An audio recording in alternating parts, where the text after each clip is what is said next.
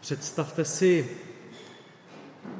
obrovské jeviště v nějakém ohromném divadle.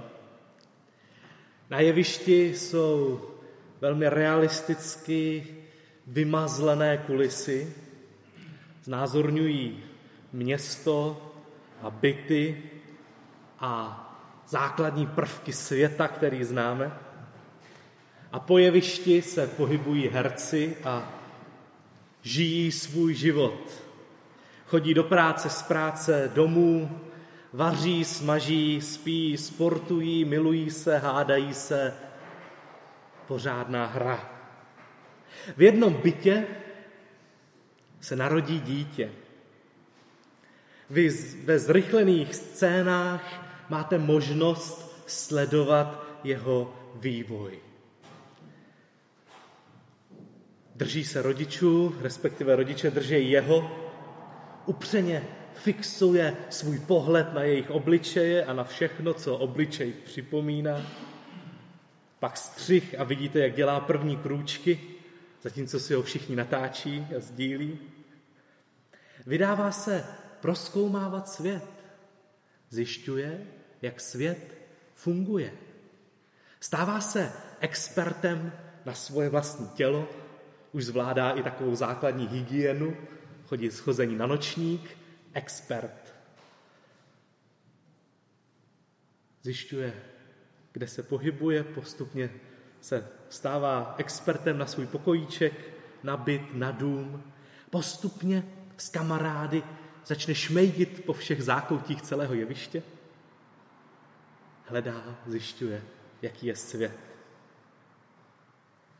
Šťastné dětství je tvrdě a rázně ukončeno jako tragédií v rodině. A vidíte dospívajícího chlapce, který stojí uprostřed scény, hledí k těm reflektorům, které ho osvětlují a kterému znemožňují, aby viděl vás, diváky. Stojí tam a přemýšlí, kde se tu vyskytl, proč tu vlastně je. Má dojem, že je hercem na jevišti a začíná vést takový dlouhý monolog, světla potemní, jenom jedno světlo svítí na něj a on vede monolog, přemýšlí nad tím, kdo se dívá na jeho hru, na jeho život.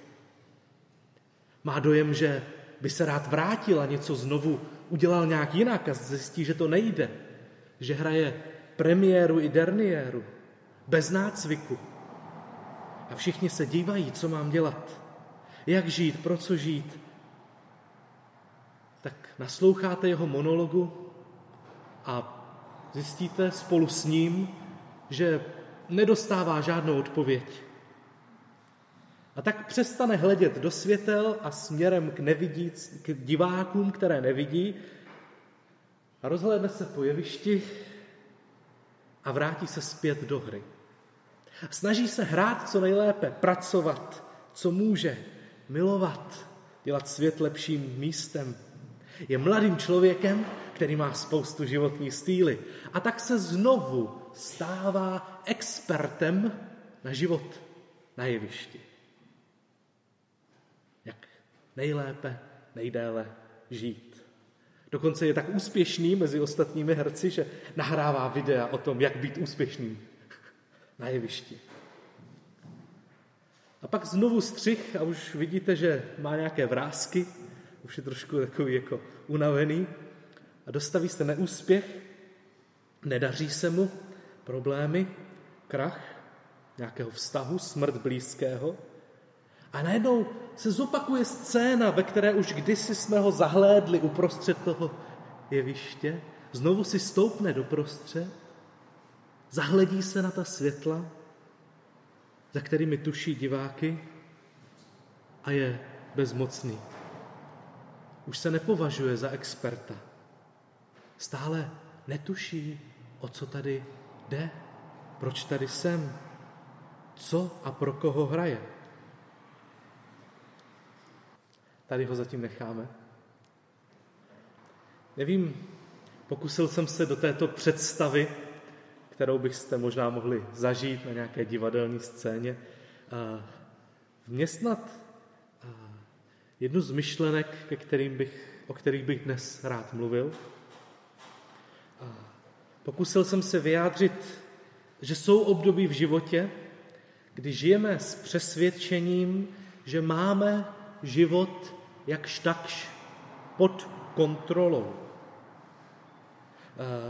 Že se nedějí neočekávané věci a pokud ano, tak víme zhruba, jak je vyřešit. Osvojili jsme si nějaké nástroje zvládání. Vlastně bychom při troše nadsázky mohli říct, že jsme se stali experty na život. Tak jako to malé dítě se stalo expertem na vylučování v pravý čas a už ovládá své svěrače, úžasný expert, tak potom mladý člověk je expertem na práci, kterou dělá a je za to rád. Jsou chvíle, kdy se cítíme takto silní, soběstační, jako by máme pevnou půdu pod nohama. Ráno vstanu, udělám rituály, které potřebuju a svět funguje. Občas dokonce jsem už pak tak daleko, že to napíšu do nějaké příručky, pro druhé natočím video, jak, být, jak si udělat úspěšně make-up, nebo já nevím, v čem můžu být expertem. Jsme experti, vystihli jsme něco důležitého, naučili jsme se něco. A tak zkuste každý sám teďka, v tuto chvíli, si vybavit aspoň tři, dvě, tři, čtyři věci, ve kterých byste řekli, tak tohle je něco, co v životě zvládám. Tom jsem expert. A teďka to expert berte jako v uvozovkách trošku. Já jsem to, to, to, to koučování, trénování, to mi docela jde. Tu svíčkovou už mám fakt jako vytuněnou, ta už prostě, tam už se nedá nic vylepšit, to už jako jsem expert. Jo? Zkuste, každý, prosím, čtyři věci, nebo dvě až čtyři. Děkujeme ti, pane Bože, za sílu, kterou máme, za znalosti, které máme v mysli, za znalosti procesů, Děkujeme, pane, i za znalosti, které už máme tak osvojené v našem těle, že na ně ani myslet nemusíme a, a děláme je, jsme v tom nějak dobří, nebo aspoň průměrní. Děkujeme, pane, za to, že, a, že jsme se mohli stát v něčem experty na život. Díky, pane. A pak jsou chvíle, kdy narazíme na svoje limity a zjistíme, že nejsem takovým expertem, jako jsem si myslel, anebo se dostanu do životní etapy nebo životní situace, ve které jsem předtím nebyl a zjistím, no to teda jako jsem si myslel, že jsem expert, ale nejsem. A jsou to situace, kdy nám dosavadní způsoby řešení nějak selhávají. Myslel jsem, že jsem expert na vztahy a tak všechno se nějak točilo pořád ve stejných kruzích a najednou zjišťuju, že to, co jsem dělal před deseti lety, už teďka nefunguje. Eh, třeba v partnerském životě nebo tak nějak. Nevíme si rady s emocemi, co to ve mně je, co to ze mě probublává s hříchem, se vztahy, se svým tělem, se vzpomínkami. Všechny tyto momenty mají jedno společné, nemám to pod kontrolou. Stojím na hraně svých schopností, zažívám bezmoc. Jsem jako ten herec na jevišti, který přestane hrát na chvíli, zadívá se do těch reflektorů a přemýšlí, k čemu tady vlastně jsem, proč tu jsem. Začne si klást tyto existenciální otázky, jak jim říkáme. A právě do této situace člověka, který ví, že je expert, ale taky ví, že občas expert není, tak zaznívá následující výzva. Já jsem se na ní těšil, je geniální. List židům, to už vás nepřekvapí, 13. kapitola, devátý verš. Židům 13, 9. Nenechte se unášet rozličnými cizími učeními, neboť je dobré mít srdce upevňované milostí a ne zachováváním předpisů o pokrmech, jimž si neprospěli ti, kdo si tak počínali. Ještě jednou to přečtu, ať můžeme ještě jednou vstřebat.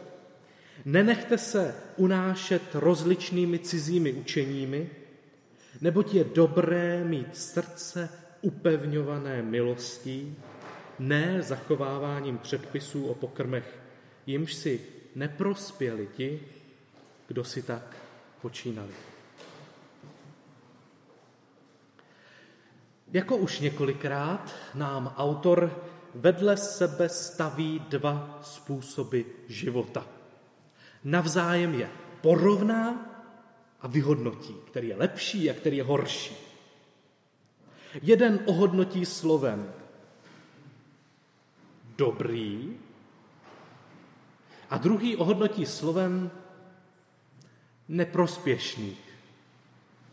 Dobrý a neprospěšný. První styl vystihuje člověka, který se nechal strhnout proudem cizího učení a to je neprospěšné. A ten druhý styl života je charakterizován upevněním, ukotvením srdce v milosti. Takže prout různého cizího učení a srdce upevněné v milosti. Postaví vedle sebe tyto dva styly a porovná je. Pojďme se na ně podívat detailně. Prout různého cizího učení. Jak si to máme představit? A ten, tento způsob žití je v tom textu, v těch dvou verších, popsán pěti vlastnostmi. A ta výzva doslova začíná, kdybychom jenom přeložili ta řecká slova, učeními rozličnými a cizími se nenechte unášet. Začíná slovem učení. A učení je celkový nějaký soubor informací, na které jsme jako lidi přišli. Máme je tady v hlavě, už jsme je nějak vyabstrahovali z toho světa, vymysleli, jsme schopni je dát do pěti bodů, pět kroků, nějaké učení, eh, dát je do knihy, do videa. Je to lidská moudrost. Jakási komplexní odpověď, nebo více méně komplexní odpověď na otázky, které si klademe. Třeba, jak žít moudře? Zadám do Google. Jak žít moudře? Vypadne mi nějaký autor nějaké knihy nebo nějaké super video nějakého motivačního řečníka vychází z nějakého učení, z nějaké teorie, která nám odpoví na otázky, které potřebujeme vědět. Jak moudře žít, jak mít šťastné manželství, eh, jak dobře vychovat děti, jak si zajistit spásu. Učení odpovídá na základní otázky, které my dneska dáváme do Google a lidé dřív si pokládali jeden druhému. Jak, jak, a odpovídá učení. Takže učení, nějaký soubor znalostí o procesu. Druhé slovo tam je rozličnými. Tedy uh, ukazuje, naznačuje, že těch možných učení je strašně moc. A to nás zase nepřekvapí, protože vzhledem k tomu, že každý jsme expert na něco, tak když se to všechno znásobí, eh, tak, eh, tak je strašně moc informací, strašně moc různých učení takových mouder a rad a systémů. Jenom když se vybavíte, kdo jste starší, jak se, jaká, jaké rady se dávaly k výchově dětí před 20 lety a před 40 lety a před 50 lety a dneska. Je to jiné, jsou to jiná učení, dávající odpověď na nějakou otázku, jak vychovat děti, aby byli jednou zdraví a zralí a zbožní. učení rozličné, neskutečně různé. A třetí slovo, co tam je, cizí. Cizí. A v tomto kontextu je to teď trošku zavádějící pojem. Vůči čemu cizí? Cizí je vždycky ve vztahu k něčemu.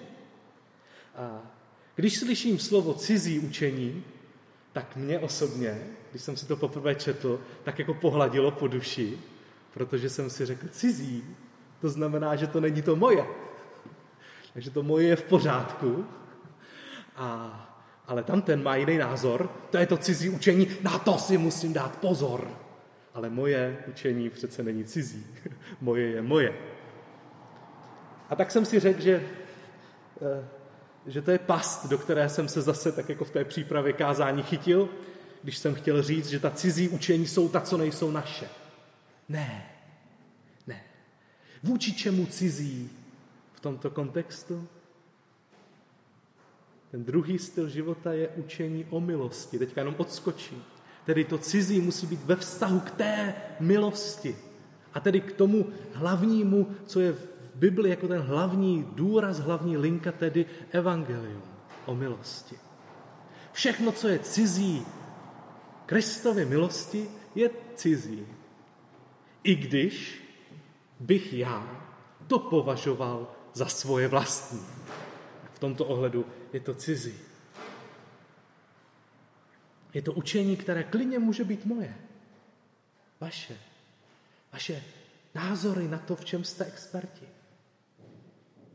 Klidně to může být v tomto verši označeno slovem cizí učení. Je to cizí evangelium. Je to jiné než evangelium o milosti. Tak tedy učeními rozličnými a cizími se nenechte unášet. A potom uvede příklad. Jako by si řekl, no jo, oni, co si pod tím ty lidi představí, pod těma cizíma učeníma. Tak třeba dodržování pravidel stravy. Nějaké stravy. Autor vybere jeden z mnoha případů, příkladů, učení týkající se jídla. A tady si můžeme říct, že vlastně úplně nevíme přesně, co to, eh, co to znamená, co tím myslel. Dost možná odkazuje na nějaké starozákonní předpisy ohledně jídla. A lidi, kteří si řekli, aha, tady je napsané, že nemám jíst tohle a tohle a tohle, aha, takže já to jíst nebudu. No, poslouchám, je to moudrost, která je v Bibli, eh, díky které se jako židovský národ kdysi mohl krásně odlišovat od ostatních národů a nemusel mít jejich parazity a tak dále. Měl byli čistí, protože jedli čisté jídlo a ne to, co jedí cizinci. A tak já to budu dělat taky. A možná to bylo něco jiného. Možná měli eh, svoje zdravé jídelníčky, podle kterých věděli, že když budu jíst tohle a tohle a tohle, tak večer se mi bude lépe spát. Eh, nebo když budu jíst tohle a tohle a tohle, tak budu zdravý. Nebo když a tak dále. Je to jedno, nějaký systém učení postavený na tom, co jíst a co nejíst. Uvede jako příklad. A pak řekne pátou informaci o tomto stylu života a řekne, není to užitečné. Na konci vytáhne argument, který je e, pragmatický. Neprospěje ti to. Ty se tady snažíš dodržovat nějaký systém učení, deset bodů, který jsi dokonce přečetl v Bibli, jo, možná, nebo někde jinde, to je jedno, nějaká moudrost tohoto světa, tvoje lidská. Ty se to snažíš dodržovat a doufáš, že ti to prospěje. Že takový obchod s budoucností, že já teďka si večer nedám těžké jídlo a doufám, že potom budu mít lepší spaní. No, to je nějaká lidská moudrost. Doufám v tom, že se mi bude lépe spát, protože jsem obětoval večeři, třeba. No, budu mít lepší postavu, to je úplně jedno. Nebo budu zbožnější, budu se Pánu Bohu víc líbit. Něco dělám, dodržuji nějaký systém učení proto, abych něco získal. A tady, v tuhle chvíli, nám text odhaluje právě ten moment, ve kterém ten herec, o kterém jsem vám tady vykládal na začátku, zjistí, že to, co si myslel, že na, že na to je expert, tak to mu nestačí. Selže. Tento styl života můžeme nazývat styl života experta. Má zkušenosti s životem, s lidskou moudrostí, sformovanou do nějakého učení, které přijal a chová se pragmaticky tak, že mu to k něčemu bude. A žijeme tak. A žijeme ve společnosti, která je toho plná. Jsme experty na všechno. A jakmile potřebuju něco znát a vědět, tak hnedka vím, kam sáhnout, kde se to dozvědět.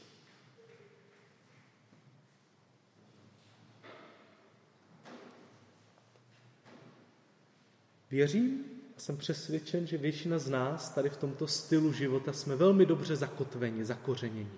Že to umíme tady stát a být v něčem experti.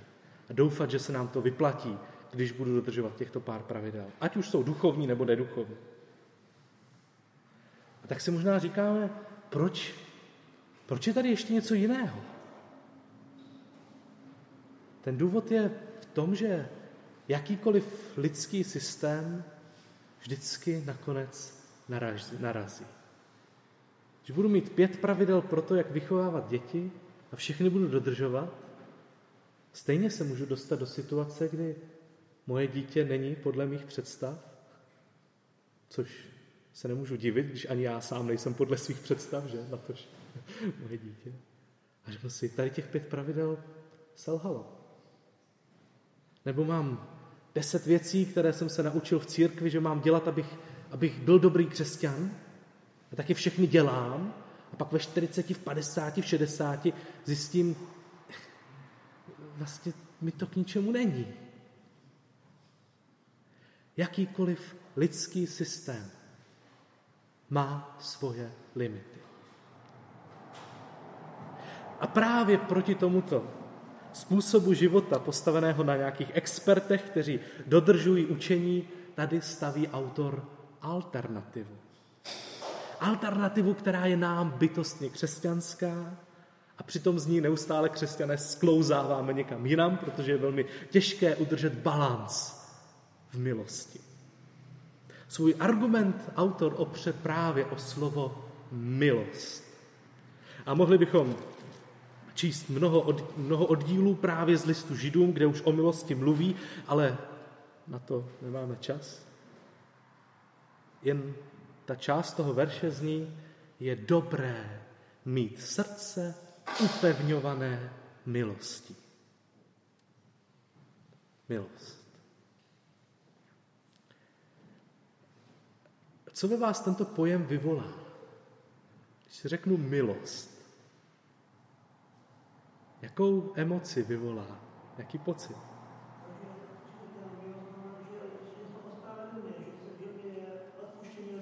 Mm-hmm. Mm-hmm. Pán Bůh mi projevil svou lásku, svoji milost, ospravedlnění, očištění hříchů. Co se vám vybaví, co prožijete, když se řekne slovo milost? Jakou emoci s ní máte spojenou? Úleva?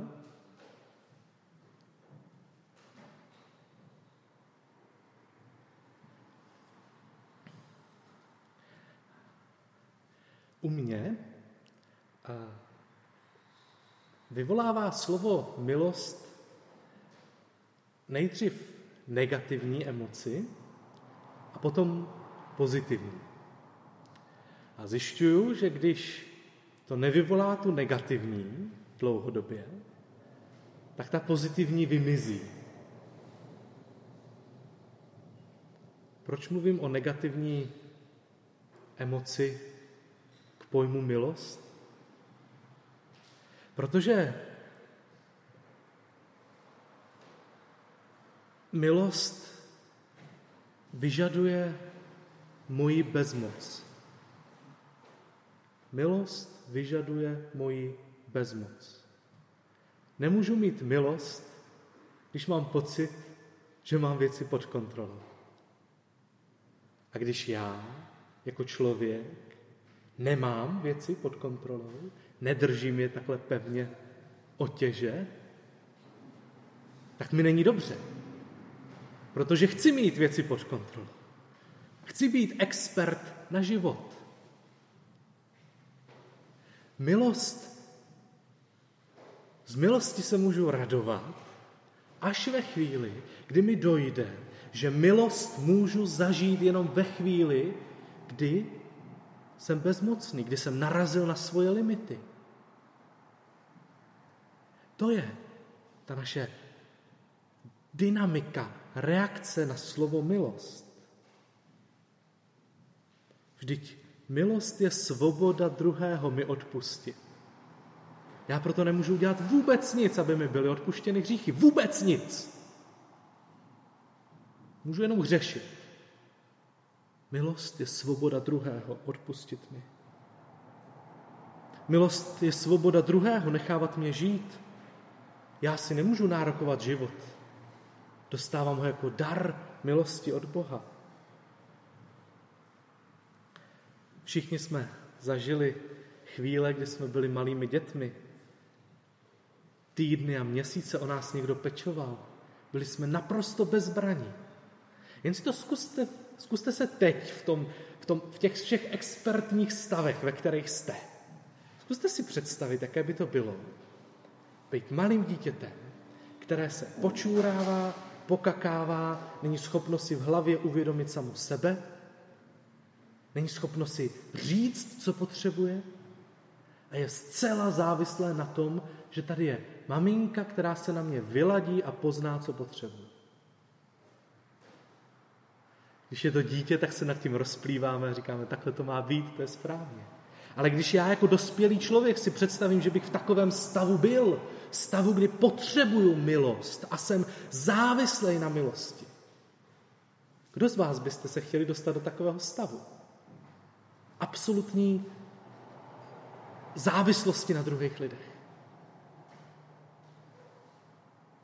Myslím si, že já teda určitě ne. Dokonce někteří z nás, když přemýšlíme o budoucnosti a o tom, jak člověk jednou na stáří bude, tak jedna z věcí, která nás nejvíc děsí, je, že budeme, bude nás někdo opečovávat, že nebudeme mít pod kontrolou svět. Ani svoje vylučování a všechno. Milost ale přichází jen ve chvíli, kdy jsem bezmocný, kdy nemůžu udělat nic. Proto, když se zpívá píseň o milosti, když, je, když si čtu krásný verš o milosti, tak mě polije nejdřív stud a trošku hněvu, protože milost znamená, že jsem to nezvládl. Že jsem nezvládl být dobrý křesťan, že jsem nezvládl být dobrý chlap, že jsem nezvládl tohle a tohle a tohle, že jsem neschopný, že nejsem expert na život. A teprve potom, když toto si přiznám, když tomuto čelím, tak zjišťuju, že tam, kde už já nemůžu, tak není žádný hloupý osud, žádná bezedná prázdnota, ale je tam dobrý Bůh. Milost. Bůh, který mě miluje, když jsem bezmocný. A tak si zkuste vybavit tři, čtyři oblasti v životě, kde teď nejvíc prožíváte vlastní bezmoc, zmatek. Zkuste, vybavte si situace, kdy jste bezmocní. Možná jste bezmocní vůči nějaké své nemoci nebo chování druhého člověka. Možná máte hřích, se kterým si nevíte rady. Vybavte si chvíle, kdy jste bezmocní.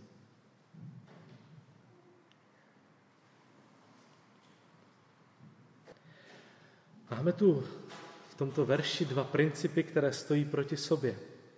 Žij jako expert podle různých učení, který má dojem, že má život pod kontrolou, a nebo si připomínám svoje limity a bezmoc a právě v nich se trénuji a cvičím v milosti. A právě tady totiž dochází k zajímavému jevu, který ta výzva odhaluje. Všimněte si. Nenechte se unášet rozličnými cizími učeními. Nechat se unášet, nechat se strhnout něčím. To vlastně mi ukazuje, že nemám věci pod kontrolou, že?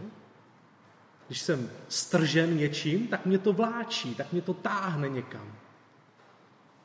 Takže ten paradox tohohle textu je v tom, že když mám pocit, že mám věci pod kontrolou a držím je pevně v dlani a jsem expertem na život, tak v tu chvíli mě to vláčí.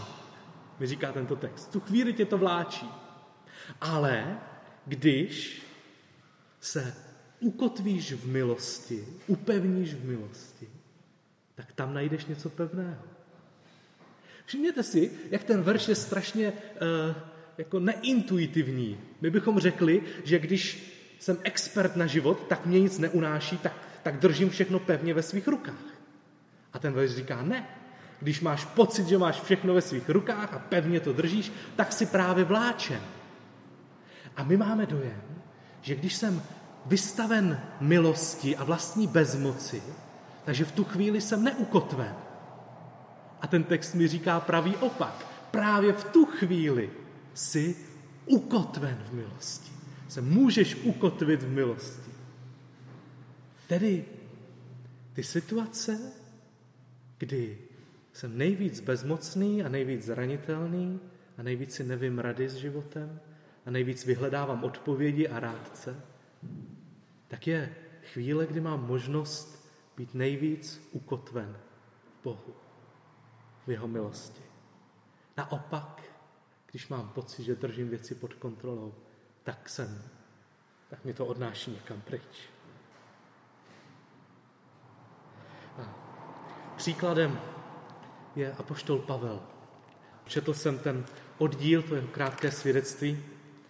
Apoštol Pavel tam té kapitole vypráví o tom, jak má spoustu zjevení od Boha, spoustu moudrosti, v hlubokých modlitbách a viděních navštívil nebe, mnoho toho napsal, byl to jeden z největších expertů na teologii, na zbožný život. Obrovské poznání, věci pod kontrolou. A potom hnedka dodává, že mu byl do těla dán trn, něco, co ho trápilo a bolelo, něco, co mu komplikovalo život, něco, co bylo od zlého, ale bylo to k dobrému. Denně mu to totiž připomínalo jeho bezmoc a to, že má svoje limity. Ať už ten jeho trn bylo něco zdravotního, někdo říká, že měl problémy s očima, a že mu to štvalo, že ty lidi pořádně neviděl, nebo že nemohl pořádně číst, nebo že mu to zamezovalo kontakt s lidmi a říká, pane Bože, už mě toho zbav, já bych ti mohl o to víc sloužit, kdybych tohle neměl. Možná to bylo pokušení k nějakému hříchu. Říká, pane Bože, zbav mě tady tohohle pokušení. Já to nechci, nechci pořád vybuchovat. Já chci být jiný. Možná to byla nějaká jeho nezralost. Netušíme, co to bylo. To je mezi ním a Pánem Bohem. Byl to limit, na který on narážel. Tady jsem bezmocný, pane Bože. Prosím, změň to. Já to chci mít pod kontrolou. Dej mi sílu, ať to mám pod kontrolou. A co mu na to říká pán Bůh? Stačí, když máš mou milost. V tvojí slabosti se projeví moje síla. Já chci, aby si měl ve svém životě místo, kde seš expert, a to je dobře, díky tobě tady máme tuhle kni- velkou část téhle knihy. Buď expert, skvělý. Ale já chci, abys měl v životě místo, kde opakovaně budeš narážet na svoje limity duchovní, zralostní, fyzické, to je jedno. Protože to je místo, kde se setkáváš s mojí milostí. Jen si to představ, Pavle, že bych ti to vzal a že bys pak neměl možnost být vděčný každý ráno za to, že ti odpouštím hříchy. Protože by si řekl, hm, už to docela zvládám, už jsem expert. Tohle si nikdy nemůžeš říct, protože potom bys nemohl být ukotven v mojí milosti.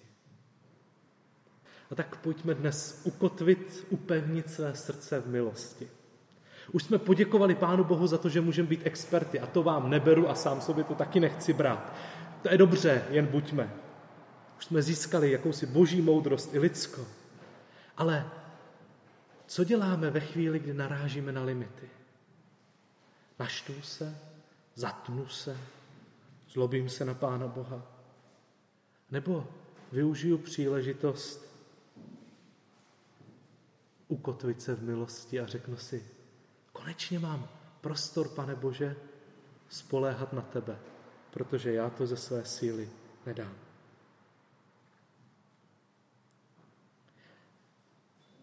Myslím si, že člověk, který se pravidelně vystavuje svým limitům, uvědomuje si je, přizná si je, tak eh, a zažívá tu krásu i děsivost toho pojmu milost. Když řeknu milost, tak se ah, sevřu, protože to nechci, a pak se mi uleví, protože zjistím, že mě Pán Bůh má rád. To je moje reakce na milost. A když, toto, když se tomuto opakovaně vystavuji, ve sboru, v církvi, doma, v přírodě, tak se učím být pokorný. Ono se to pak ukáže, když mluvím s lidmi, že svoji moudrost nedržím takhle pevně v dlani, abych ještě jednomu vrazil, ale mám otevřené dlaně. A poštol Pavel se díky opakovanému eh, kontaktu s boží milostí stával pokorným člověkem. A to potřebujeme. Hlavně ve světě plném expertů, kde jsme v pokušení být experty a mít věci pod kontrolou.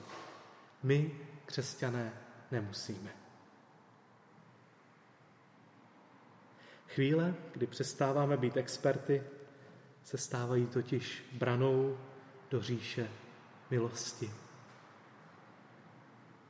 A v ní nacházíme milostivého Pána Boha. V říši milosti nemáme svůj život pod kontrolou tak, jak bychom chtěli, ale je to v pořádku, protože spoléháme na boží odpuštění, na boží lásku, na boží milost. Nenechte se unášet rozličnými cizími učeními, neboť je dobré mít srdce upevňované milostí a ne zachováváním předpisů o pokrmech, jimž si neprospěli ti, kdo si tak počínali.